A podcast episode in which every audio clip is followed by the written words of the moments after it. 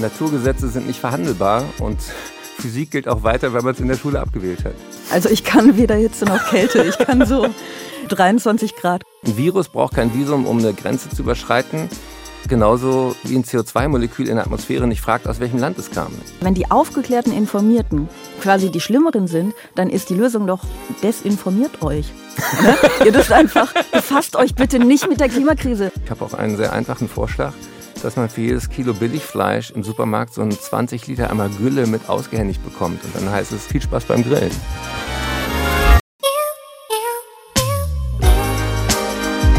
Extra 3. Bosettis Woche.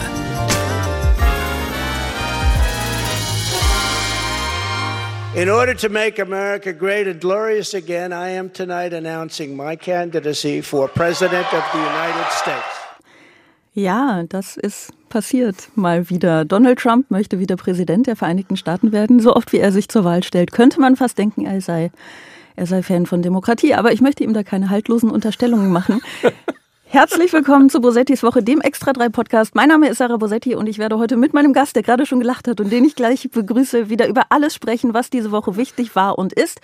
Außer über Fußball, sorry, keine WM-Euphorie in diesem Podcast. Wieso auch? Ich habe gehört, dafür lässt man sich direkt von Katar bezahlen und ich habe noch kein Geld gesehen.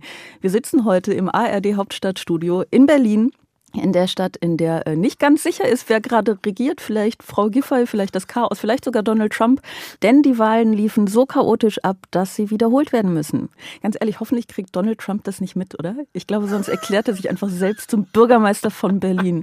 Mir gegenüber sitzt Ich bin ein, ein Berliner, das hat John F. Kennedy auch schon gesagt. Ja, well, oh Gott, stell dir vor, Donald Trump würde das sagen. Ich muss, ich muss jetzt, äh, Sie haben dich schon gehört, die Leute, das heißt, Sie wissen schon jetzt schon, wer, wer du bist. Äh, mir gegenüber sitzt nämlich ein lachender und zugleich Kaffee trinkender Mann, der gestern in der Vorbesprechung gesagt hat, er hätte Angst vor mir. Das finde ich erstmal eine gute Grundhaltung. Du willst ich, aber, dass man heult hier im Podcast. Ja, ich weiß, aber so können wir ja erstmal, können wir ja erstmal anfangen. Ähm, ihr kennt ihn alle, ihr kennt ihn als, was bist du eigentlich alles? Als Arzt, als Kabarettist, als ähm, Moderator, als Buchautor, als Gründer der Stiftung Gesunde Erde, gesunde Menschen und ähm, vielleicht auch einfach weil er sich in euren Köpfen festgeklebt hat mit dem Thema Klimaschutz. Äh, Eckart von Hirschhausen ist da. Der Hirnkleber. Der, Hirn, der manche, Hirnkleber, manche genau. kleben sich am Asphalt fest. Ja. In den Synapsen. Ja, Eckart von Hirschhausen ist da. Hi, guten, Guten Morgen. Morgen, Sarah, hallo. Du hast Kaffee. Ich mag ja keinen Kaffee. Ich Ja, bin ich- trotzdem ein bisschen neidisch, einfach weil, das wisst ihr nicht, weil es ist ja immer so schön nachmittags oder abends, wenn ihr das hört, aber es ist hier gerade 9.21 Uhr. Es ist so eine Uhrzeit, zu der ich normalerweise noch nicht zu denken pflege. Es ist Das ist meine Chance. Also deine Chance, für mich mitzudenken. Aber ich freue mich sehr. Danke für die Einladung. Ja, sehr gerne. Vielen Dank, dass du da bist. Ähm, Ich habe mir gedacht, wir könnten ja eigentlich sofort, wo du hier so um 9 Uhr morgens gut gelaunt bist, sofort mit was Traurigem anfangen. Schieß Und los. zwar äh, hiermit. Verliererin der Woche. Wer hat für dich die Woche verloren? Die Seele. Deine speziell oder allgemein? Nein, die, die ähm, Seele.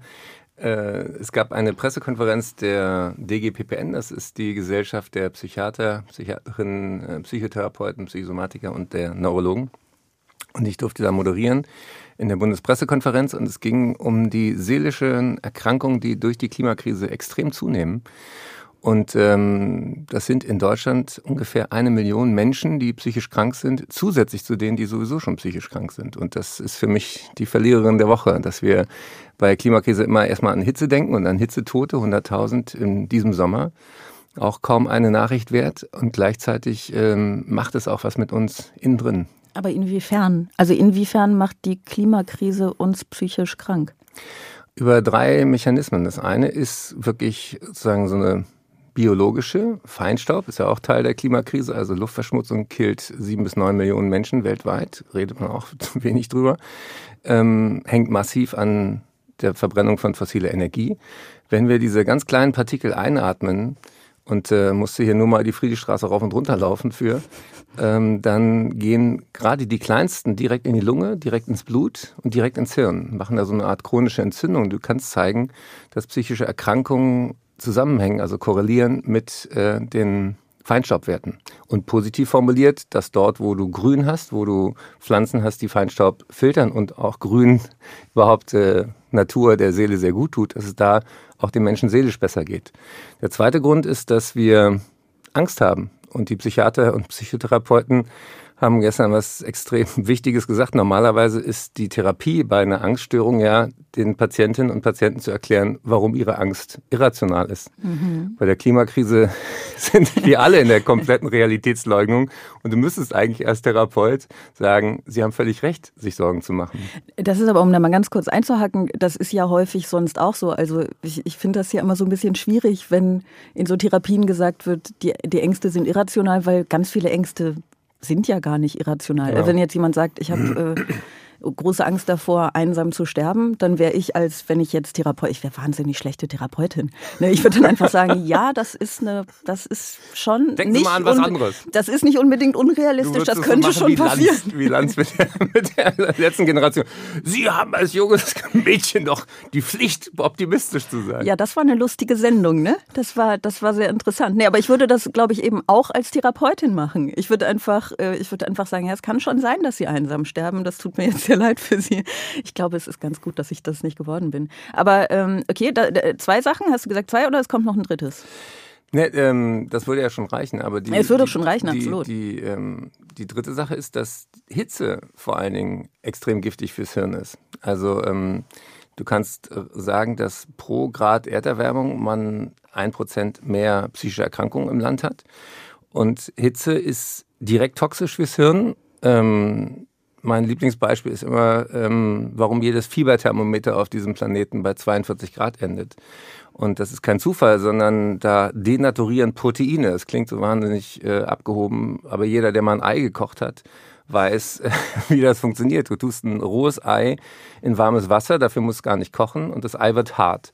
Und wenn das Wasser wieder abkühlt, wird es auch nicht mehr weich. Mhm. Das Ei hat für immer seine Eiweißstruktur verändert. Es ist äh, hart geworden und aus diesem Ei wird auch nie mehr ein Küken. Also es hat irreversibel für immer die Chance auf Leben vertan. Woraus besteht ein Ei? Aus Wasser, aus Fett und aus Eiweiß, logischerweise. Woraus bestehen wir aus? Wasser, aus Fett und aus Eiweiß. Das ist oft so ein Aha-Moment, dass wir uns aus der Biologie nicht rauskaufen können. Und dass ähm, Harald Lesch sagt das immer so schön, Naturgesetze sind nicht verhandelbar und Physik gilt auch weiter, wenn man es in der Schule abgewählt hat. Mhm. Ich finde, machst das ganz gut. Also dieses, dieses Ziel, das wir hier verfolgen, dass wir am Ende sehr, sehr traurig sind. Ich finde, du hast es so fünf Minuten und äh, äh es ist schon, ja, mich, ist schon fast mich, vorbei. Mich macht Hitze auch fertig. Das ist auch ein Grund, warum ich Und aggressiv, oder? Ja, also äh, dein Thema, ich habe dich ja auch mal auf der Bühne gesehen, da Aha. machst du aus Hassmails Poesie und eine der kuriosesten Dinge, wie auch Hitze und Hirn und ähm, Hass zusammenhängen, ist, man kann zeigen, Quelle ist das Potsdam Institut für Klimafolgeforschung, dass Hassmails bei Hitze äh, sich ähm, ähm, erhöhen. Also mehr werden geschrieben. Das heißt, unter Hitze werden wir aggressiver, wir werden, es gibt mehr Unfälle, mehr Suizide, mehr Impulshandlungen und äh, ich werde auch, also spätestens ab 25 Grad äh, draußen werde ich matschig und äh, schlecht gelaunt. Wie ist das bei dir? Es gibt ja auch Leute, die lieben Hitze. Ich bin äh, komplett wetteruntauglich in jeder Hinsicht. Also ich kann weder Hitze noch Kälte. Ich kann so, ich kann so, so, so 23 Grad kann ich super. Ja. Da existiere ich in jedem, in jeder anderen Temperatur bin ich einfach nicht da. Das ist ein bisschen, aber ich bin da wirklich, äh, ich bin da glaube ich ein schlechtes Beispiel. Ich verstehe, ich verstehe das aber aber ich habe noch einen, einen schönen O-Ton dabei. Ein Schweizer Klimaforscher, der hat gesagt, die vier größten Umweltprobleme sind, der Mensch ist dumm, faul, egoistisch und kurzsichtig. Das ist äh, Christian Sievers, der ähm, den Professor für Klimaphysik an der ETH Zürich, Reto Knutti, zitiert. Mhm. Würdest du dem zustimmen? Ist das der Grund? Ach, ähm, wir hatten ja die, diese Woche auch den, den 8 Milliardsten Erdenbürger mhm. zu begrüßen. Und ähm, das ist ja auch immer dieses, äh, ja, wir sind einfach zu viele. Und ähm, ich mag dieses Wort ähm, Überbevölkerung gar nicht, weil es suggeriert, dass irgendwer sagen könnte, wer ist denn jetzt über? Was klar über und drüber ist, ist der Konsum in den reichen westlichen Ländern im Norden. Und ähm, sagen, wenn man sieht, wie zum Beispiel jetzt gerade in Indonesien auch die, der Pro-Kopf-Verbrauch äh, von fossilen Brennstoffen, also der liegt bei 2,2 Tonnen. Wir sind irgendwas zwischen 8 und 10.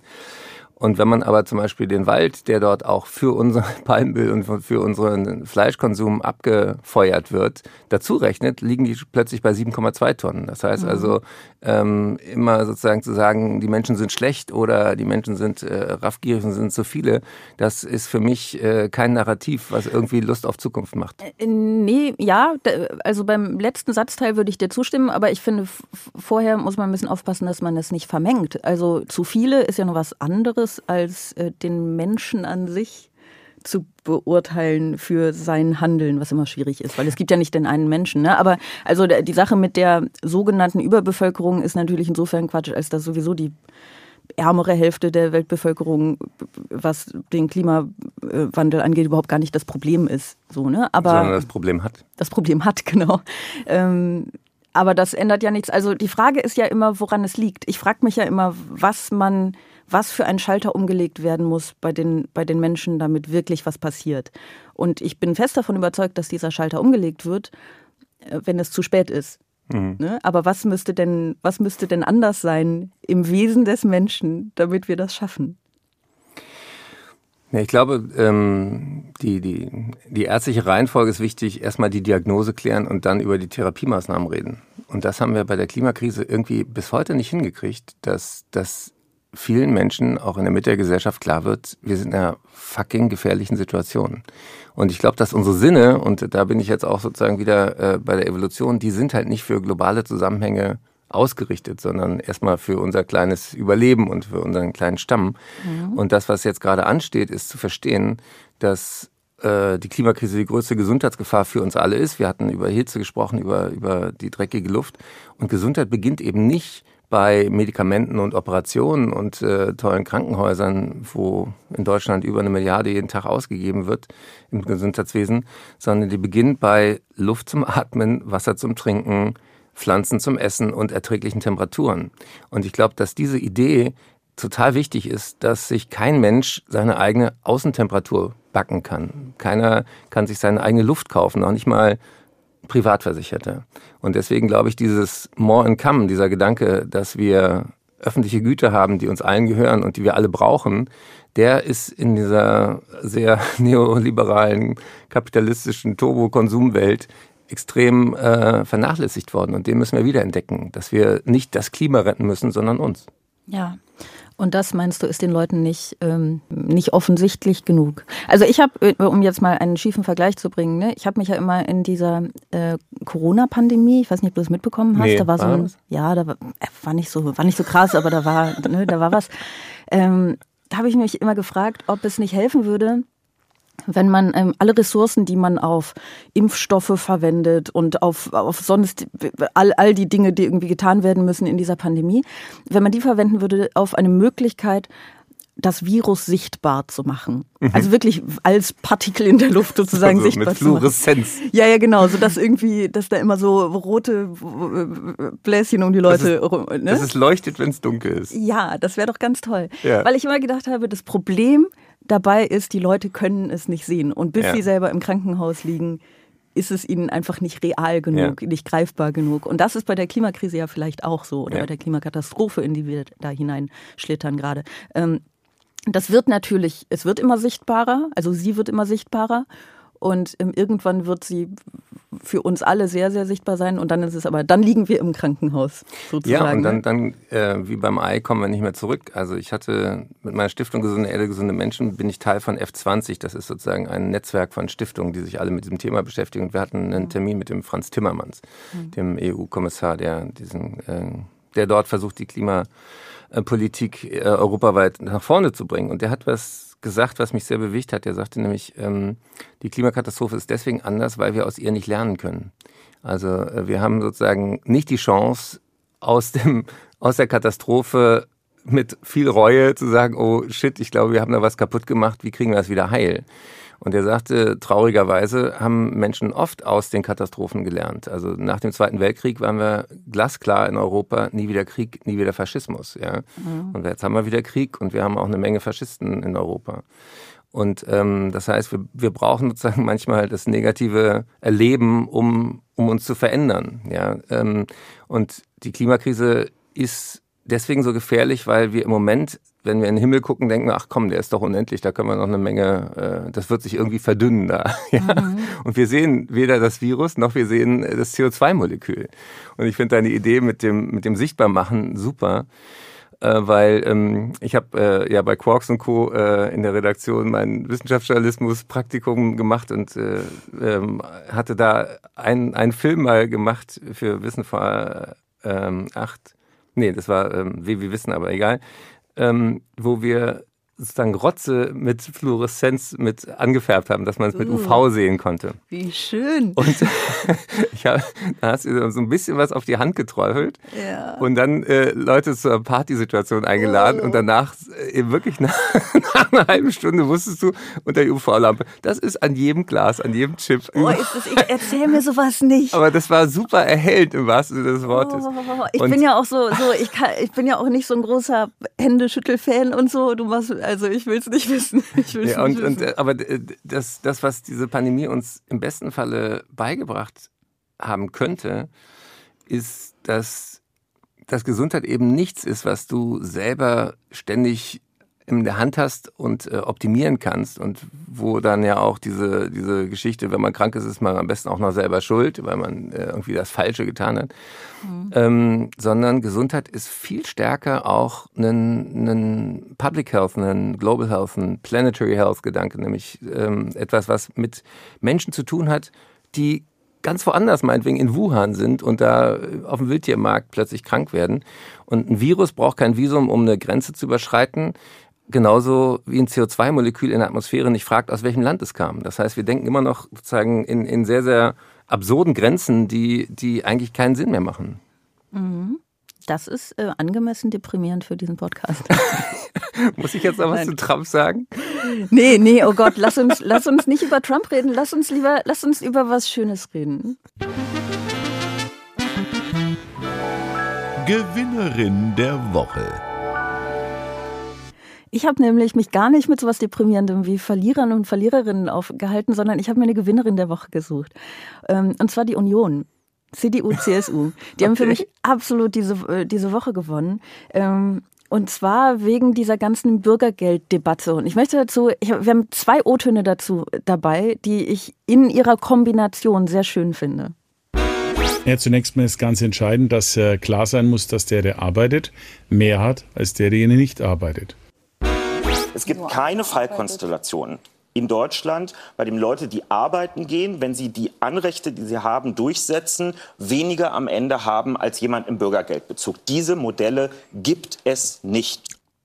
So, und das ist doch schön. Also erstmal, ihr habt es wahrscheinlich alle mitbekommen, ne? Ist, äh, die Idee der Ampel ist. Das dass, war Söder und Kühnert, oder? Das war zuerst Markus Söder und dann war es Kevin Kühnert, genau. Und die Idee ist, ähm, dass das Bürgergeld äh, Hartz IV ablöst. Äh, ab Januar ähm, sollen sich ein paar Dinge ändern. Zum Beispiel soll es ungefähr ähm, 50 Euro mehr pro Monat geben. Es soll ein Schonvermögen von bis zu 60.000 Euro nicht angerechnet werden. Und es soll eine Vertrauenszeit von sechs Monaten geben, in der ähm, nur sehr wenige Leistungskürzungen möglich sind. So, ähm, das sind dann also nach neuer Berechnung wären das dann ungefähr 502 Euro plus Miete. So.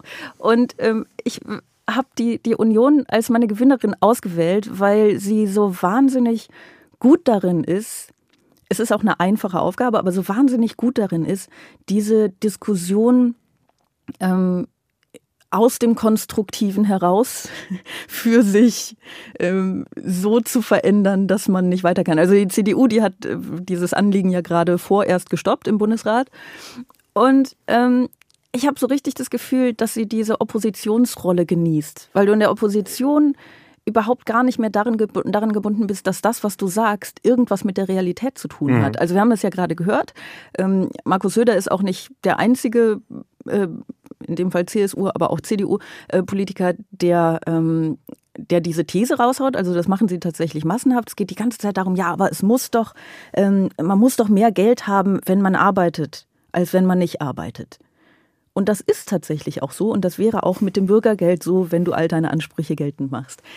Sie schaffen es aber, die Diskussion komplett auf diesen einen Aspekt zu reduzieren, beziehungsweise auf zwei Aspekte. Ne? Sie machen einmal ähm, das Ding, also sie, sp sie spielen Schwächere oder die Schwächsten der Gesellschaft gegeneinander aus. Also sie sagen irgendwie, ja, hier, wenn du Taxifahrer bist, hast du nachher weniger als jemand, der von deinen Steuern lebt. Das ist das eine, was sie machen. Und das andere ist, ähm, den Fokus darauf legen, wie das System ausgenutzt werden kann. Faktisch ist es aber im Moment so, dass das System, wie es jetzt ist, kaum ausgenutzt wird. Also es sind irgendwie drei Prozent und die meisten davon, drei Viertel davon, das sind irgendwie Leute, die mal Termine verpassen oder so. Ne? Also es ist wirklich verschwindend gering. Es ist eine verschwindend geringe Summe, die auch ähm, durch den Staat dafür aufgebracht werden muss. Es ist also komplett, sagen wir mal, äh, es ist nicht überflüssig darüber zu reden, weil in einem neuen System, das versucht, mehr auf Anreize zu setzen und weniger auf Strafe es natürlich sein kann, dass es mehr ausgenutzt wird. Aber das wissen wir ja gar nicht. Und wo wir über Psyche sprechen, ne, äh, ist es ja nicht unwichtig, wie Leute, die überhaupt in dieser finanziellen Situation und in dieser Lebenssituation sind, mit sich und der Welt klarkommen. Und es ist wahnsinnig destruktiv für Menschen, wenn sie in dieser Spirale gefangen sind, dass sie sanktioniert werden, dass sie sowieso am finanziellen Existenzminimum leben und dann auch noch sanktioniert werden. Und ich finde das äh, irgendwie toll, wie sie das machen. Es ist doch schön. Sie schaffen es einfach, dass komplett einfach nur darüber geredet wird, ob jetzt jemand ähm, im, im Niedriglohnsektor noch, also den sie ja auch glaube ich, gar nicht so übel finden als, ne, also der, den ehrlich gesagt, ich glaube, der Staat an sich auch gar nicht so übel findet, weil der für die Be Wettbewerbsfähigkeit des Landes nicht so schlecht ist. Der ist nur schlecht für die Leute, die darin stecken. Ähm, aber wie sie es schaffen, die Leute im Niedriglohnsektor auszuspielen gegen die Leute, die, die noch weniger haben, das ist doch schön, oder? Ich äh, versuche gerade deinen, deinen Zynismus zu dechiffrieren. Nein, das ist kein, das ist Aber Begeisterung, das ist pure Begeisterung. Die CDU in der Opposition, noch schlimmer ist ja die FDP, die eigentlich regiert und auch in der Oppositionsarbeit ja. besser ist als im Regieren. Es gibt ähm, einen sehr guten äh, Podcast dazu. Bosetti will reden. Kennst du, kennst du den? Den habe ich zum nee, Bürgergeld äh, sehr äh, erhellend gefunden, weil du auch tolle Vergleiche findest. Nämlich, was sind diese 60 Millionen, äh, um die es da äh, geht, die an, was war, wo? Äh, das ist der Betrag, den, ähm, äh, die, den der Sozialbetrug mit Hartz IV den Staat kostet. Und dann äh, hast du es verglichen mit der äh, Menge, die durch Steuerhinterziehung Deutschland entgeht? Ja, das sind 100 Milliarden. Ich glaube, es sind sogar mehr. Ich weiß nicht genau, ob das ganz aktuelle Zahlen waren. Ich möchte aber sagen, das ist auch durchaus eine Grafik, die durchs Internet ging. Die habe ich also gar mhm. nicht jetzt irgendwie als einzige gefunden. Ähm, aber das verdeutlicht die Größenordnung ganz schön. Genau, das eine sind Millionen, das andere Milliarden, das ist also tausendmal so viel und auch noch ist 100 mehr als 60, so, weil ja. uns ja hier gerade das Visuelle fehlt. Aber das ist ähm, wirklich absurd, worüber wir oft reden. Ich habe eine Doku gemacht ähm, in der ARD-Mediathek zu finden, wo ich gezeigt habe, warum eine der krassesten Unterschiede in der härtesten Währung, die die Medizin kennt, nämlich in der Lebenserwartung zwischen den Menschen ähm, äh, in Deutschland sagen, auf zehn Kilometer hast du zehn Jahre unterschiedliche Lebenserwartung. Also zwischen dem Loft in Berlin Mitte und äh, zehn Kilometer weiter ähm, in ähm, weniger privilegierten Gegenden.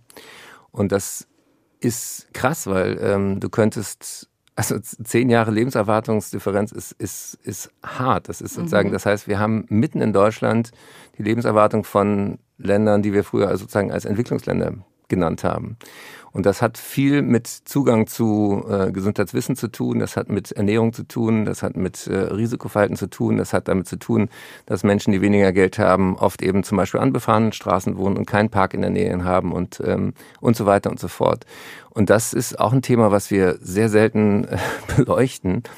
Ähm, ich hatte damals so eine, sozusagen lebende Statistik, hatte 100 Menschen in eine Turnhalle gebeten, aus sozusagen repräsentativ und dann von oben gefilmt. Dann, dann haben wir versucht, das, das zu visualisieren, weil das eben viele Leute sind, die wir auch nicht ähm, im Blick haben. Mhm. Und das, ähm, der Grundsatz der, der Gesundheitsförderung von der WHO ist, make the healthy choice the easier choice. Also mach es nicht unnötig kompliziert, mhm. dich halbwegs gesund, seelisch und körperlich zu verhalten. Und deswegen fände ich, wenn man über ähm, Steuern redet, dann könnte man viel sinnvoller darüber reden, warum in der Inflation, die ja bei Lebensmitteln bei 20 Prozent liegt und nicht nur bei den 10, 10, 11 Prozent, ähm, warum wir nicht endlich Mehrwertsteuer auf Obst und Gemüse weglassen? Ja, damit würde äh, den Menschen, die gerade wenig Geld haben, es viel leichter, sich weiter gesund zu ernähren. Wir sehen gerade, dass äh, sagen, am Lebensmitteleinkauf total gespart wird. Da geht man wieder zurück von, von gesunden Sachen. Und Fleisch könnte dafür viel, viel teurer werden. Ich habe auch einen sehr einfachen Vorschlag dass man für jedes Kilo Billigfleisch im Supermarkt so ein 20 Liter einmal Gülle mit ausgehändigt bekommt. Und dann heißt es, äh, die Böden können das nicht mehr aufnehmen, das Grundwasser ist schon voller Nitrate, äh, sie wollen Fleisch, das gehört dazu, das gibt's nur im Doppelpack. Äh, brauchen Sie einen Deckel oder geht das so mit? Viel Spaß beim Grillen.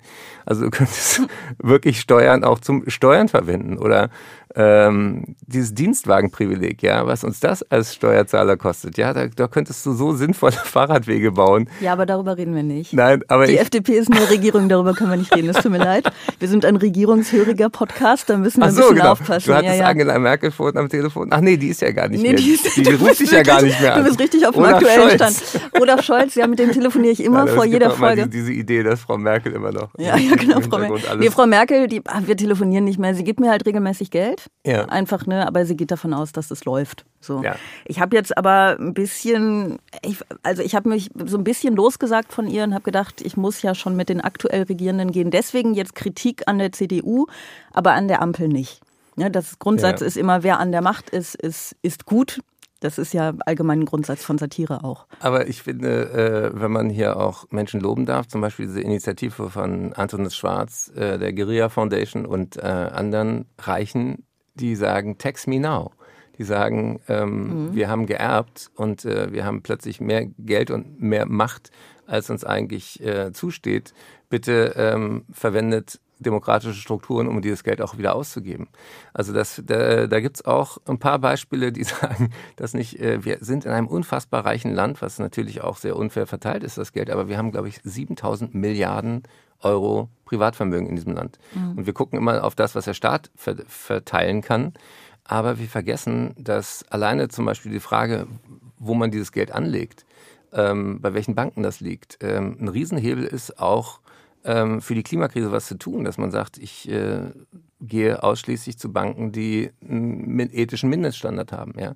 Also das sind alles Hebel, wo man erstmal nicht auf den Staat warten müsste, sondern ähm, man könnte äh, gucken, wie man ähm, alleine dadurch, dass man äh, regenerierbaren, also erneuerbaren Strom hat, dass man äh, seine Geldanlage regelt und so weiter und so fort.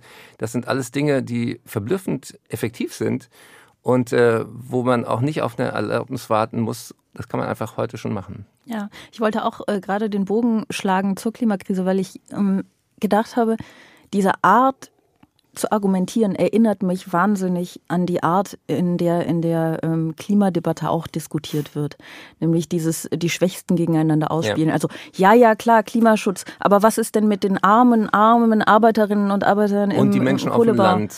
Genau, und, die, äh, die genau. Was sollen die denn Auto. ohne ihr Auto? Genau. genau ja. Also man, man, man schafft irgendwie, du musst ja auch nur das Wort Lastenrad irgendwo in einer Großstadt sagen und irgendwo äh, dann sagen Leute, was soll, wie soll ich denn meine kranke Oma bitte ins Krankenhaus bringen hier in meinem Dorf? Aber niemand verlangt das ja auch von genau der Person, die nee, sich darauf Es gibt auch eine, eine andere Lüge äh, in dieser Diskussion. Äh, ich habe in meinem Buch Mensch Erde, wir könnten es so schön haben, das genannt, den, das äh, Dilemma des aufgeklärten Verschmutzers oder der aufgeklärten Verschmutzerin, nämlich dass die Menschen, die sich für besonders nachhaltig halten, die sind, die den viel, viel höheren Fußabdruck haben, objektiv. Ist das also, so? Ja, das ist leider so. Ähm, du kannst zeigen, dass dein CO2-Abdruck mit der Bildung und dem Einkommen ziemlich krass ansteigt. Das ist ja eine, wahnsinnig schockierende ist, ja, Entdeckung. Das, das, das, deswegen ist ein Teil dieser, dieser Wut auch berechtigt, nämlich dass die Menschen, die ähm, äh, eben mit dem Jutebeutel äh, und dem SUV dann zum Biobauernhof fahren, ja. im Klischee. Ähm, aber die haben objektiv die größeren Wohnungen, die haben äh, mehr Fläche zu heizen, die machen größere Urlaube, haben meistens mehr Autos.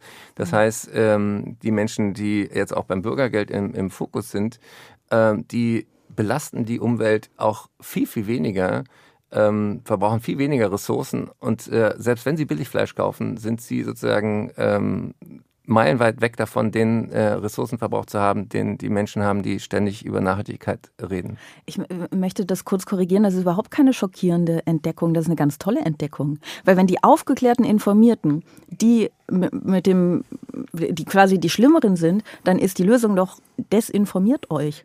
Ne? Ihr dürft einfach, befasst euch bitte nicht mit der Klimakrise. Da und dann werdet, dann werdet ihr automatisch. Nee, weißt du, wo wir da, weißt du, wo wir damit hinkommen? Das ist eine, glaube ich, ganz gute Überleitung zu, zu dem folgenden nämlich.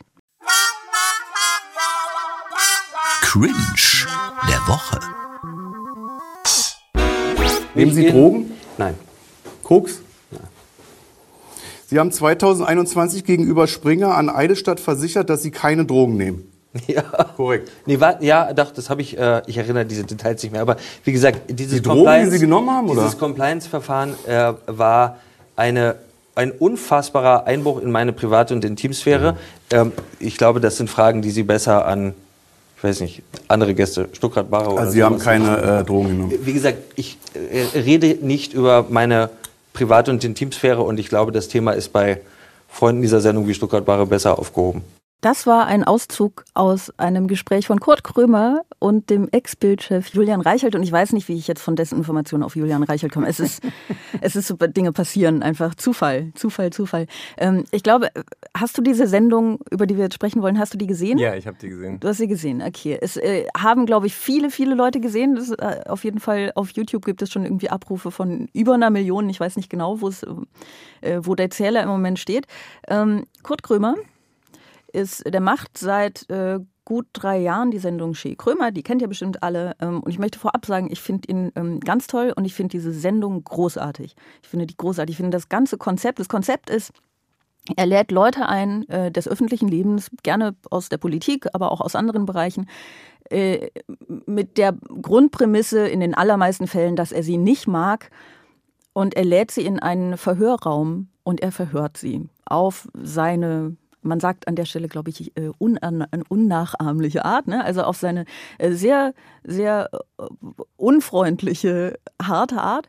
Ähm, und das ist meist sehr, sehr lustig und sehr entlarvend auch und sehr irgendwie unangenehm, aber auch schön.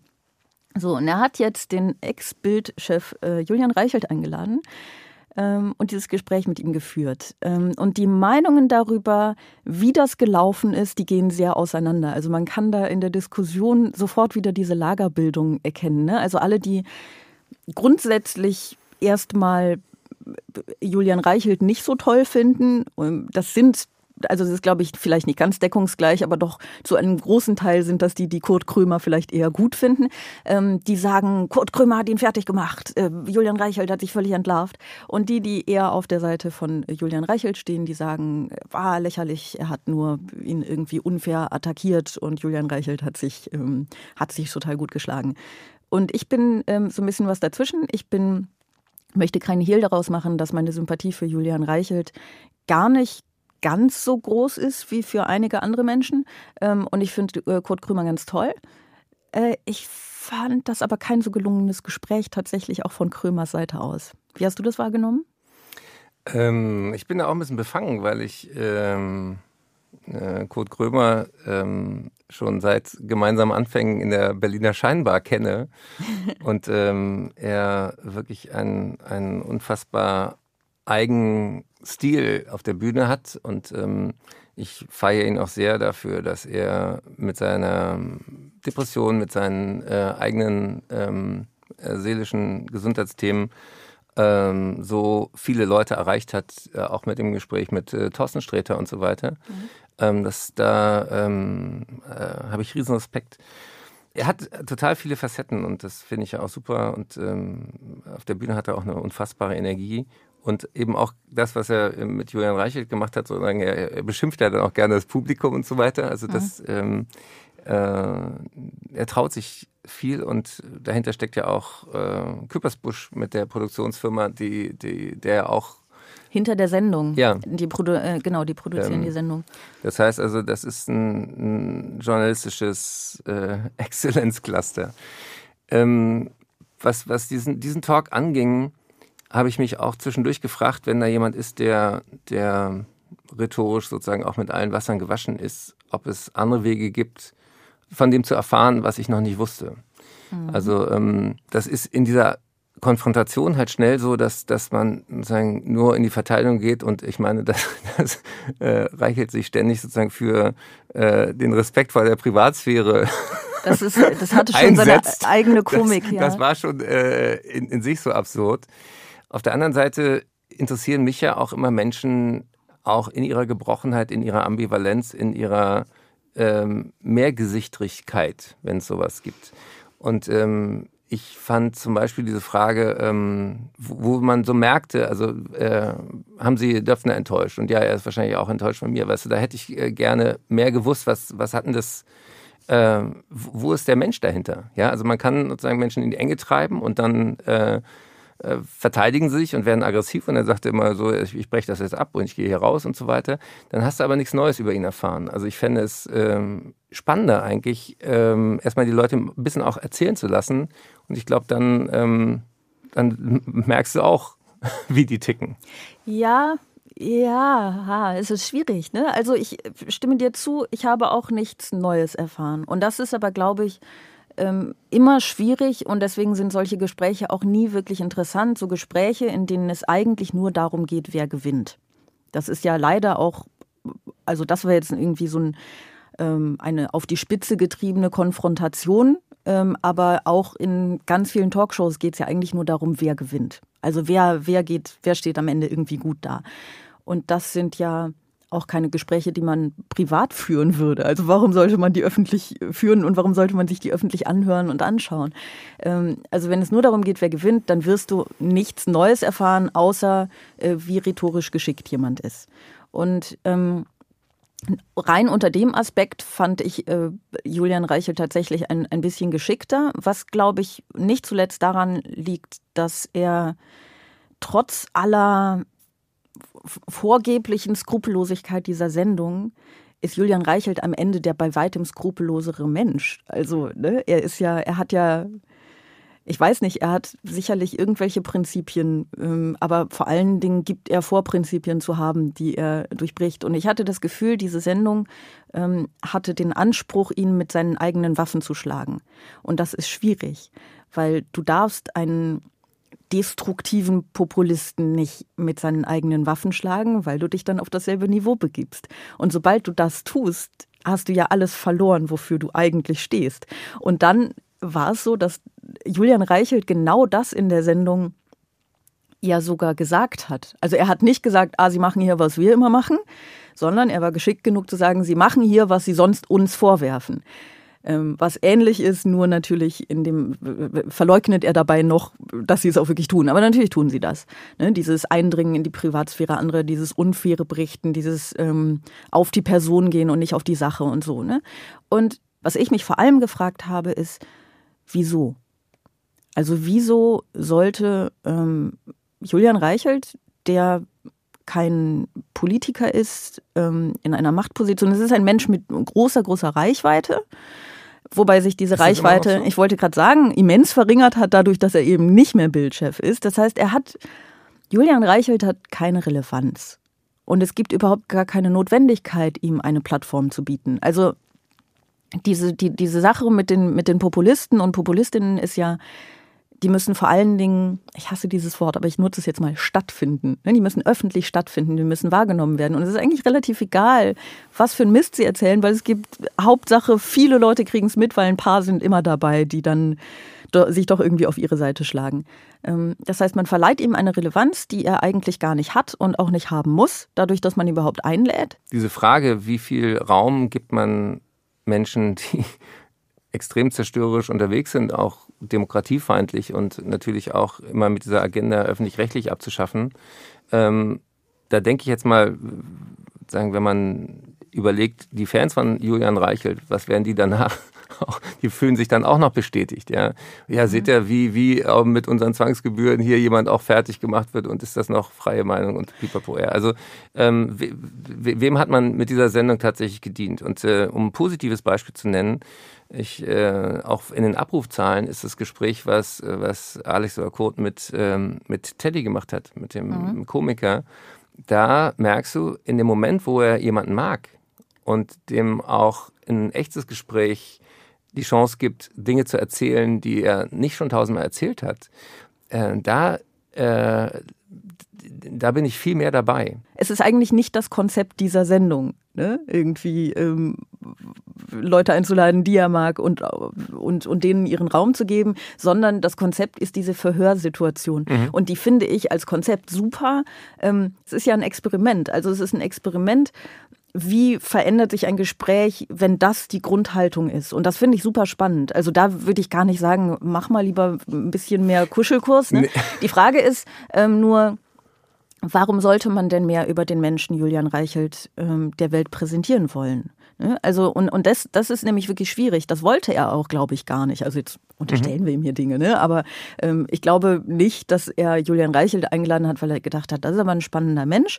Da sollten die Leute mal erfahren, wie der tickt. Ähm, sondern er wollte ihn entlarven. Dieses Entlarven, das musst du dann aber wirklich, dann musst du halt mehr machen, als dir nur ein paar Sachen auf den Zettel schreiben. Ähm, sondern du musst dir wirklich Gedanken darüber machen, wie wird er das vermutlich parieren und dann die Parade auch wieder parieren. Ähm, und das hat er halt nicht so sehr gemacht. Und dann ähm, ist die Frage, ob man es überhaupt machen sollte. Also wenn man ja, ich meine, jetzt machen wir ja auch wieder sehr, sehr viel ähm, Öffentlichkeit und Aufmerksamkeit und Sendezeit äh, genau dahin. Und ich, ich denke auch. Ja, aber na, Moment, ja. aber ich will nur kurz einhaken. Julian Reichelt ist aber nicht hier. Das mhm. finde ich noch was anderes. Also das ist ja das Problem, wenn, wenn man über ähm, zum Beispiel über Betroffene von Missständen spricht, mhm. äh, ohne dass die anwesend mhm. sind, hat das ja auch immer so ein bisschen was, ja, ja, wir reden jetzt über mhm. die und erheben uns über die. Ähm, andersrum kann man eben auch sagen, wenn man äh, über eine Person, die Missstände kreiert, sage ich jetzt mal ganz böse über, über Julian Reichelt, spricht und die sind nicht anwesend, dann ist es ja auch was anderes, als denen mhm. jetzt Raum zu. Also das kann wir ja auch reden Böhmermann ja machen oder ich meine, ich bin dafür, mehr über Menschen in den Medien zu hören und zu sehen und äh, zu diskutieren, die für etwas sind. Also wir haben, ja. wir haben so unendlich viel Zeit, äh, auch was äh, unser dringendstes Weltproblem, nämlich die Klimakrise angeht, verdödelt mit dieser Pandemie. Wir waren 2019 hier unweit äh, von dem Hauptstadtstudio, wo wir gerade sind. Da war eine Pandemie? Ja, 2019 war was viel Wichtigeres. Da waren nämlich Millionen Menschen auf der Straße und sagten äh, mit Fridays for Future, mit Sciences for Future, weißt du, da waren Leute, die wollten was Positives verändern. Und ohne die hätte es auch das Bundesverfassungsgerichtsurteil nicht gegeben, was die Freiheit der nächsten Generation ähm, in den Mittelpunkt der Politik stellt und, und, und. Das heißt, ich... Ähm, mich, mich langweilen inzwischen Leute, die, die äh, ständig allen, die irgendwie äh, am lautesten schreien, Mikrofon unter die Nase halten, weil wir haben eine große Zahl von Menschen, die unentschieden sind. Die wissen, irgendwas stimmt sozusagen nicht mehr mit der Welt. Wir können nicht zurück. Es wird nie mehr wie früher. Wir sind in einem historischen Moment. Wir sind die erste Generation, die mitkriegt, wie, was Klimakrise auch in Deutschland bedeutet, mit Ahrtal, mit, mit äh, in einer Nacht 33 Milliarden Euro Schaden und da ist der seelische Schaden überhaupt nicht mitgerechnet. Und wir, wir reden ständig über Dinge, die, die eigentlich letzten Endes auch aus Perspektive, wenn man sagt, ihr, wir setzen uns mal äh, 2030 und blicken zurück, was, was hätten wir in diesem Jahrzehnt machen müssen und was haben wir getan, die total irrelevant sind. Und ähm, ich bin 1985 über ein Buch gestolpert, das habe ich damals noch in einer Raubkopie an der Uni hier an der FU äh, mir vor der Mensa gekauft, von Neil Postman. Das heißt, wir amüsieren uns zu Tode. Kennst du das? Nee, ich, aber 1985, da, da konnte ich, glaube ich, noch nicht ganz laufen. Deswegen bin ich über das Buch leider nicht gestolpert. Aber, aber es, es, es äh, lohnt sich immer noch, weil ähm, wir amüsieren zu Tode. Ein amerikanischer Soziologe, Soziologe Neil Postman beschreibt, wie durch die mediale Möglichkeit, sich ständig sozusagen verschiedene Kanäle hin und her zu seppen, ein Weltbild entsteht, was nur noch nach dem größten Skandal, nach dem Unterhaltungsfaktor, nach äh, ja, nach äh, Fernsehbekanntheit dann politische Präsidenten wählt und so weiter. Und als ich das damals las, dachte ich, Quatsch. das, so weit wird es nie kommen. Und dann ist es in den USA passiert und äh, zehn Jahre später hast du viele von diesen Themen auch mit Social Media genau bei uns. Und deswegen finde ich so wichtig, darüber nachzudenken, wenn wir Menschen in der Öffentlichkeit die Chance haben, sozusagen einen wie ein, äh, ein Lichtkegel auf, auf Themen zu bringen, äh, welche erzählt man? Ja, das stimmt. Ähm, und ich bin da, glaube ich, ähm, in, in diesem Fokus auf das Negative nicht ganz unschuldig, weil ich das durchaus auch tue. Ne? Ähm, ich glaube aber, ähm, da, dass es wirklich ein Unterschied ist, ob man ähm, den Leuten, die eigentlich gar nicht so viel Konstruktives und Gutes zu sagen haben, die Mikrofone unter den Mund hält oder ob man äh, oder vor den Mund hält oder ob man dann im Nachhinein wenn das mit dem Mikrofon schon stattgefunden hat, wenn die Worte schon gesprochen sind, wenn sie schon in der Welt sind, ob man sich dann damit befasst, was das für Worte sind und was die anrichten und was daran richtig und was daran falsch mhm. ist. Also dieses Debatten auseinandernehmen, das äh, finde ich, muss leider sein. Und das ist ja ein, das ist ja ein Problem, das wir wirklich auch von der AfD kennen. Ne? Die hauen Sachen raus, die kannst du so nicht stehen lassen. Wenn du weißt sie nicht stehen geil, lässt, der dann verletzt. Poster von denen, nee. dass an den dürren und den trockenen Böden sind die Windräder schuld. da dachte ich auch, ja. ist das Realsatire? Habt ihr nein, mal nein. verstanden, ob diese, das sind keine Ventilatoren. die, ja. Der Wind bewegt die Räder, nicht umgekehrt. Bist du sicher? das ist auch nur eine Theorie. Ja, es ist auch, genau, es ist eine Theorie. Ich glaube, da ist die Wissenschaft sich auch nicht. Und du findest auf jeden genau. Fall irgendwo irgendein eine Wissenschaftlerin, die sagt, naja. Würden trocknen aus. Aber äh, zum Beispiel auch diese, diese absurden Geschichten, ähm, dass dann tote Vögel unter Windräder gelegt werden, damit man denkt, oh Gott, die, die, die töten die, die Tiere. Ja. Und de facto töten Vögel maßgeblich Katzen. Töten äh, Vögel maßgeblich Nein, also äh, Katzen, Windräder. genau, ja. Katzen sind die Killer. Hochhäuser, äh, Fensterscheiben, Züge und Autos. Darüber wird nie geredet. Und der Anteil von äh, Rotmilan, die durch äh, Windräder zu Schaden kommen, da habe ich beim äh, Jahresempfang des Bundes für Erneuerbare Energien gesagt, ein Rotmilan, der äh, ein Windrad nicht als Gefahr erkennt, wird vielleicht auch zu Recht aus der evolutionären Kette ausgeschlossen. Du bist ja hart. Bist Aber ja hart. Wir, wir, wir verschieben oft Debatten auch ähm, in eine absurde Art und Weise. Ja, das stimmt, das stimmt. Aber was ich nur meine ist, also Sie sagen, Sie sagen ja komplett absurde Dinge. Sie sagen ja auch gerne mal, man sollte die Sonne verklagen dafür, dass es, wenn man, ich weiß nicht, ob das als Witz gemeint war, ne? aber ähm, Sie sagen so absurde Dinge und die kannst du nicht stehen lassen. Ähm, und das kannst du tatsächlich nicht. Und sobald du aber darauf eingehst, gibst du ihnen mhm. wieder, so wie wir jetzt auch, eine, eine größere Plattform. Das ist ein Problem. Ich glaube aber, dass das Problem sich nicht einfach dadurch lösen lässt, dass du nicht mehr darüber sprichst, Nein, weil dann stehen die Dinge so. Ich möchte mal sagen, wie du zum Beispiel die Debatte um die Klimakleber äh, in Anführungszeichen aufgedröselt hast. Deswegen habe ich Eckhard von Hirschhausen eingeladen, der kann total gut loben. Ich weiß nicht, ob euch das schon aufgefallen ist, aber, äh, Nein, aber ich kriege hier Lob. Eine, eine Pointe, die ich, äh, äh, dann fand ich ja zum Beispiel auch eine super Aktion, Privatjets, die extremst klimaschädlich sind, äh, zu, äh, sagen, zu stoppen. Und ich weiß nicht, ob du dich daran erinnerst, als es so heiß war, auch gerade in England, äh, über 40 Grad über mehrere Tage, dann wird ja der Asphalt auch weich. Mhm. Das heißt, also die, die, Privatjets konnten gar nicht mehr starten und landen, weil der, der, die Startbahn klebte. Das heißt, durch die Klimakrise brauchst du dann irgendwann gar keine Klimakleber mehr. Die Privatjets kleben von alleine fest. Das, das sind so Sachen, wo ich denke, ähm, vielleicht hat Gott doch Humor. Ja, ähm, Gott. Das, das, ist übrigens, das ähm, finde ich sehr schön, haben wir letzte Woche schon darüber gesprochen, dass die evangelische äh, Kirche ja äh, irgendwie als freiwillige Selbstverpflichtung ein, ein Tempolimit von ja. ein, 100 auf der Autobahn bei Dienstfahrten beschlossen hat, ähm, was ich ja eine ganz tolle Aufgabe finde für die Kirche. Ich, ich glaube, du bist religiös. Ne? Ich bin ja gar nicht religiös und ich finde aber so, ähm, Lobby für die Schöpfung zu sein, wirklich eine sehr schöne ja. Aufgabe für, für die Kirche. Ähm, So, äh, ich habe ein bisschen den Faden verloren. Wir waren, wir waren bei, bei Gott und der Welt. Wir waren, ja, wir waren mehr bei der Welt als bei Gott bis jetzt, glaube ich. Vielleicht belassen wir es auch dabei, weil ich glaube, wenn wir uns jetzt in eine Diskussion über Gott begeben, dann wird das sehr, sehr lang heute. Ja, aber, ähm, wir waren bei Julian Reichelt, das ist schon ja, sehr nah eine, an eine, Gott. Eine ne? positive Nachricht noch äh, aus dieser Woche. Äh, Die Gasspeicher sind zu über 100 Prozent gefüllt. Und ich, ich weiß nicht, was über 100 Prozent heißt. auch nicht. Ent, entweicht es jetzt wieder? Das ist ein bisschen gruselig auch. Und Also Jeff Bezos, äh, der Chef von Amazon, äh, möchte praktisch sein ganzes Privatvermögen spenden. Also Ja. ähm, äh, das finde ich auch eine Frage, nämlich äh, welche Verantwortung haben die Menschen, die am meisten Geld haben und was ist eigentlich Vermögen? Nämlich Vermögen bedeutet, ich vermag was zu bewegen. Ja, aber Und- auch wa- welche Verantwortung haben Unternehmer für ihre eigenen Angestellten, könnte man in dem Ja. Zusammenhang natürlich irgendwie aufbringen. Mir ist noch was eingefallen, was ich gerade als Beispiel noch sagen wollte.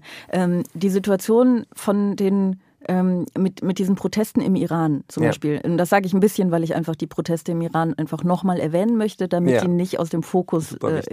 Weil sie, ähm, da ist es, wo wir über Aufmerksamkeit ja sehr gerne sprechen, in diesem Podcast, auch in dieser Folge, ähm, es wichtig ist, dass, der, dass die Aufmerksamkeit bei diesen Protesten bleibt, weil sonst sterben die alle. Es sind ja jetzt, ähm, ich glaube, das erste äh, Todesurteil ist jetzt Mhm. äh, verhängt worden, wegen Krieg gegen Gott unter anderem. Völlig absurd.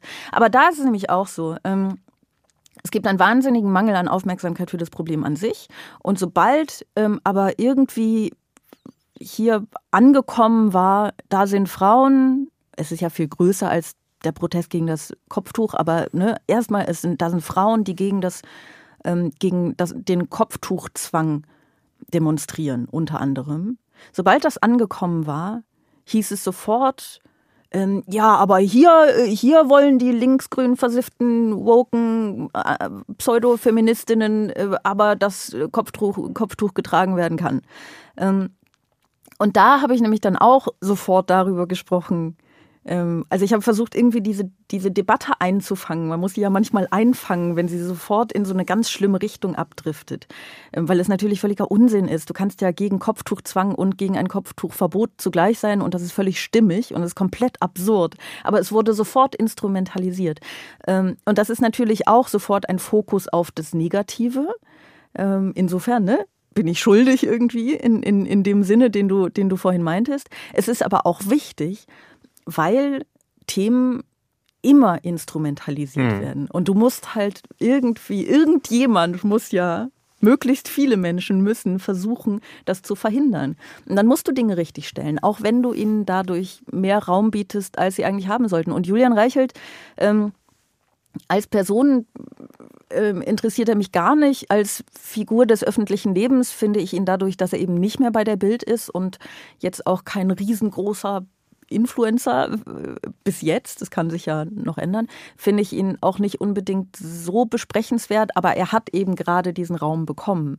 Und diese Debatte, also dieses Gespräch ist jetzt nicht ideal verlaufen, finde ich. Und dann finde ich es schon sinnvoll, darüber zu sprechen. Aber Joko Winterscheid zum Beispiel, der einfach seine Reichweite bei den bei Insta und so weiter äh, den Frauen im Iran überlässt, sowas finde ich großartig. auch. Klaas Mhm. auch und Ja, ja. Äh, oder Michelle Abdullahi oder Enisa Amani. Also ähm, ich finde es äh, Ja, schaut die aktuelle Anstaltfolge. Möchte mal kurz, wo wir hier schon bei Werbung sind, schaut Ja. die aktuelle Anstaltfolge. Äh, Sie haben ähm, ähm, ihre Sendung, zwei Iranerinnen, deutsche Iranerinnen, ne, ähm, übergeben ähm, mit einem ganz großartigen Ergebnis. also äh, um den Bogen Und Caroline Kebekus. Ja, um, um den Bogen zu spannen. Auf eine kuriose Art und Weise sind ja gerade die Menschen aus den komischen Berufen, also die Bühnenkünstler, äh, in Zeiten der Desinformation plötzlich die solidesten Quellen für gute politische äh, Debatten. Also, Was gefährlich ist, ehrlich ja, gesagt. aber in finde den ich. USA gucken auch viele lieber John Oliver als Fox News zurecht, ja. Mhm. Also ähm, und äh, diese diese Frage ähm, lässt sich das denn noch in Unterhaltung und Information alles immer so teilen? Also ähm, wir haben in öffentlich-rechtlichen ja immer ganz viele verschiedene Abteilungen für die Dinge, ja. Und ich habe immer gesagt, unser Hirn kennt diese Fächer gar nicht. Das Hirn unterscheidet nur zwischen interessiert mich und interessiert mich nicht. Ja, aber zugleich braucht das Gehirn es ja irgendwie offenbar. Sonst gäbe es das ja nicht. Ne? Also das ist genau wie im, im Buchhandel, wenn du, wenn du Bücher schreibst und die Leute wissen nicht, wo sie es einsortieren sollen. Dann sind sie völlig, dann wissen sie gar nicht, dann wissen sie nicht, wo sie dein Buch in der Buchhandlung hinlegen sollen. Ähm, und das ist dann ein Problem. Ja, aber das ist ein Problem für Korinthenkacker und Schubladendenker. Ja, aber davon gibt es sehr, sehr viele. Ja, und gleichzeitig glaube ich, dass wir alle sind das zu großen Teilen. Ja, ich glaube aber, das, was die, äh, um es jetzt pathetisch zu sagen, die Welt jetzt gerade braucht, sind Menschen, die verschiedene Bubbles miteinander verbinden. Menschen, die in verschiedenen Milieus und äh, äh, Welten unterwegs sein können und auch die agilen, die Menschen, die für was sind, die äh, beseelt sind, eine andere Art noch des Miteinanders zu schaffen, die miteinander in Kontakt bringen. Und das, das ist auch das, was, was ich jetzt, wo ich sage, ich, ich höre auf mit der Bühne und ich widme mich jetzt genau dieser Arbeit im, in der Öffentlichkeit, aber auch im Hintergrund. Ähm, glaube, dass das ein, einen Wert darstellt, der irgendwie schwer greifbar ist, aber was super wichtig ist, weil ähm, es gibt so viele coole Leute, die gerade auch äh, sich schlau machen, den Mund aufmachen, sich engagieren und ähm, und denen eine Plattform zu bieten oder oder auch ähm, von denen zu lernen, das finde ich gerade total spannend und das ist die Reise, auf die ich mich gerade begebe. Was für, eine, was für ein schönes, schönes Schlusswort eigentlich. Wir sind aber noch nicht ganz am Ende. Wir haben nämlich noch eine Sache. Eine letzte Frage. Sagt er das nicht ganz wundervoll? Eine letzte Frage. Ähm, die Idee dieser letzten Rubrik ist, äh, ich stelle dir eine Frage und du stellst mir eine Frage. Ich würde ganz unhöflich anfangen, weil ähm, du jetzt da quasi schon ohne meine Frage zu dem Thema hingekommen bist. Ähm, es ist nämlich so, dass du mit der Bühne aufhörst. Ne? Also wenn ich es äh, richtig verstanden habe, dann hast du noch einige Auftritte bis Ende des Jahres. Ähm, da könnt ihr übrigens hingehen. Geht äh, zu ähm, Eckhard von Hirschhausens Auftritten. Ich weiß, dass du in Berlin bist im genau. Dezember. Wo bist du sonst noch? 6.7. bin ich im Tempodrom. Mhm. Äh, wer noch ein Weihnachtsgeschenk möchte, kann auch für die Shows im Januar noch äh, Tickets verschenken. Ich bin in Frankfurt. Ich bin jetzt auch noch mal in Leipzig, in Gera, in Erfurt. Tod. Also ich höre auf mit dem Bühnenleben. Und dann ist vorbei. Ja, nach, nach 35 Jahren, die ich, äh, was ich äh, wirklich mehr auf der Bühne als mit allen anderen Dingen verbracht habe. Und ich liebe, liebe es, auf der Bühne zu sehen, äh, zu stehen. Ich mache da Musik, ich mache viel Improvisation. Jeder Abend ist, ist äh, anders und ähm, gleichzeitig habe ich das Gefühl, ähm, jetzt stehen andere Aufgaben an. Und ähm, du hast auch einen Tourplan. Man ist ja im scheinbar als Künstler vogelfrei und ein Bohemien und äh, schläft in den Tag hinein und tritt einmal abends auf. Auf der anderen Seite ist man auf zwei, drei Jahre voraus verplant. Mhm. Und das ist äh, was, was ähm, wir sitzen jetzt hier, es läuft gerade die, die COP in Weltklimakonferenz. Ich wäre da gerne, ich hatte aber auch Tourtermine und ich will freier werden, mich um die Dinge zu kümmern, die jetzt in diesen Jahren entschieden werden, nämlich ähm, ja, ich möchte meinen größten Beitrag machen zur Gesundheit von Mensch und Erde. Und da äh, glaube ich eben, ist die Bühne wichtig für Menschen, nämlich positive Gemeinschaftserlebnisse zu haben, das Gefühl zu haben, ich bin nicht alleine. Aber ähm, das, äh, also jeder, der Bock hat, äh, möge einmal auf äh, hirschhausen.com gucken, wo ich in der Nähe bin. Jeder darf nochmal ähm, hoffentlich auch sich inspirieren und amüsieren auf meine Kosten. Und äh, dann, dann gebe ich den ernsteren Themen äh, mehr Raum, weil im Moment gibt es so viele Sachen, wo es mir auch als Bühnenmensch schwerfällt, da die zweite, die witzige Ebene zu finden. Und ähm, gleichzeitig. Aber Bühne heißt ja nicht, dass es witzig sein muss. Ne? Nee. Es, äh, du machst es ja auch, dass du aus Hassmail dann Poesie machst. Also mhm. diese transformatorische Form finde ich super. Ich finde auch wichtig, dass Künstlerinnen und Künstler uns äh, Bilder kreieren und eine Vision, wo wir eigentlich hinwollen, weil das fehlt ja im Moment. Wir, wir sind so erschrocken, wir sind so erstarrt und gelähmt und, und ausgepowert von diesem Dauerkrisenmodus. Und ähm, deswegen werde ich sicher auch irgendwann ähm, Howard Carpendale anrufen und fragen, wie geht denn das mit dem Comeback? aber, aber, aber, ich, ja, du hörst ja nicht auf, ne? Also ich höre nicht auf ja, zu existieren. Du hörst nicht ich, auf zu existieren, ja, hoffentlich. Äh, sozusagen äh, mit dem mit dem Bühnenprogramm und äh, ich werde auch weiter Fernsehen machen und auch gerne irgendwann mal wieder äh, zu dir in den Podcast kommen. Aber ähm, ja, es ist jetzt was anderes dran. Und das ist nicht meine Midlife-Crisis, sondern es ist eine Krise, die wir alle haben. Wir haben einen planetaren Notfall. Vielleicht ist es ja die, die Midlife-Crisis der Erde. Und es, es wird wieder. Es wird wieder. Was ist deine Frage an mich? Ich habe ein bisschen Angst. Jetzt habe ich Angst. Ich, ich wüsste gerne, liebe Sarah, was, was gibt dir Hoffnung? Wofür stehst du morgens auf? Oh, wer sagt, dass ich Hoffnung habe? Nein, das, als wir So, das erste war's für heute. Sind, hast du mir nämlich genau diese Frage gestellt. Und das war so ich gefra- entwaffnet. ich habe dich vor allen Dingen gefragt, ob du Hoffnung hast. Ja, und ich war in dem Ob du Moment optimistisch bist. Sehr, sehr ehrlich mit dir und ich sagte, äh, sehr wenig. Ja, ich weiß. Das Aber- hat mir auch nicht das hat- unbedingt Hoffnung Das gegeben. hat mich, hat mich beschäftigt, deswegen dachte ich, wenn ich die Chance habe, heute dir dieselbe Frage zu stellen, dann Ich verstehe. Also, ähm, nein, es stimmt natürlich nicht, dass ich keine Hoffnung habe, weil sonst würde ich ja morgens nicht aufstehen. Es ist nicht so, als wäre morgens aufstehen mein größtes Hobby. Ne? Es, ist, es ist jetzt nicht mehr 9 Uhr morgens immerhin, aber es ist immer noch früh. Ich, ähm, die Guten, die Guten machen mir Hoffnung.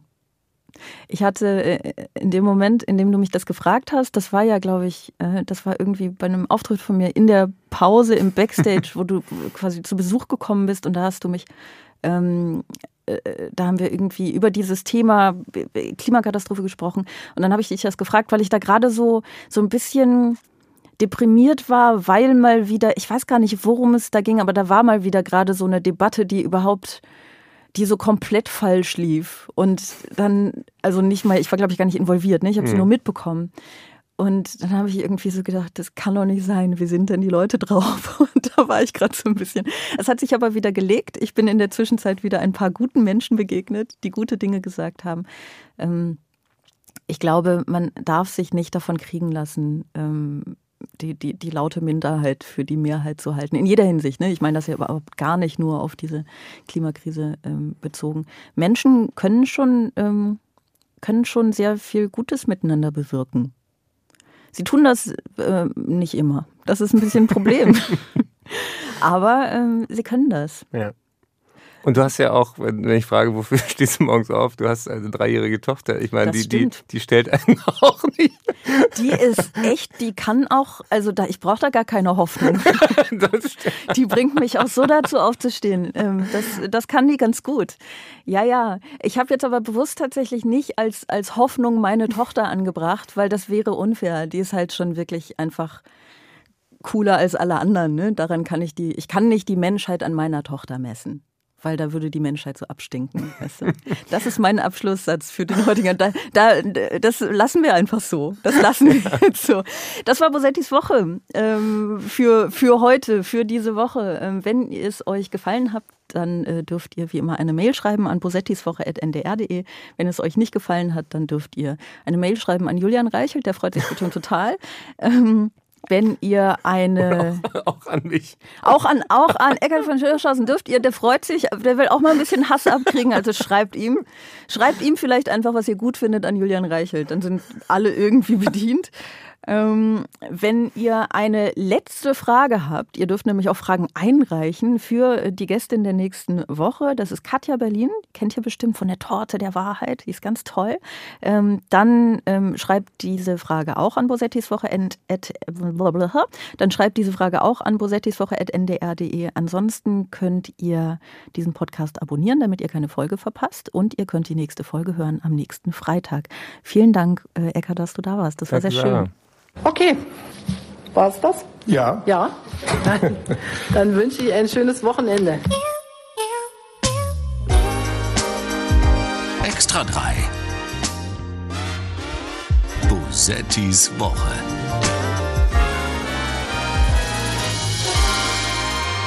Ein Podcast vom NDR, immer freitags nachmittags.